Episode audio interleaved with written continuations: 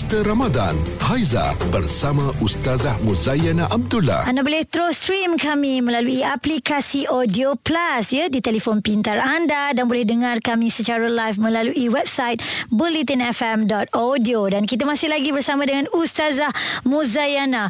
Ustazah, kalau kita tengokkan ramai yang mengambil kesempatan untuk melakukan ibadah umrah di bulan Ramadan. Apa kelebihannya, Ustazah? Hmm, insya-Allah betul Haiza, sekarang dah tak ada halangan kan. Alhamdulillah. Hmm, syukur. Menyusul ni tak lama lagi. Amin. Doakan uh, saya Ustazah. InsyaAllah giliran Haiza pasti datang. Amin, amin. Yang baik-baik insyaAllah. Hmm, insya uh, cuma kenapa orang berebut-rebut walaupun jenya lebih tinggi, lebih mahal Haiza?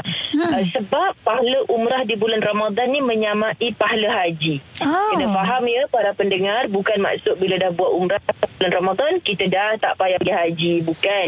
Tapi kita dapat pahala menyamai pahala haji.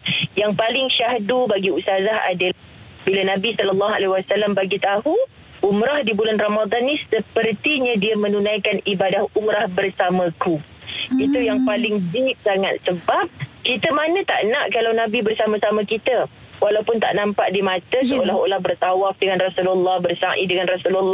Semoga nanti kita ke syurga bersama-sama dengan Rasulullah. Ha, itu hmm. kelebihan dia, wallahu a'lam. Okey, baik, itu dia kelebihan melakukan umrah di bulan Ramadan. Kiranya mereka yang tak kisah nak keluar duit lebih sebab bak kata Ustazah selalunya untuk umrah di bulan Ramadan ni harganya lebih mahal sedikit kan Ustazah kan? Hmm, ha, betul, itu pun betul. Orang kata rezeki juga, insya-Allah. Kita doa sama-sama yang sama macam Haiza belum sampai lagi ke Tanah Suci Mekah.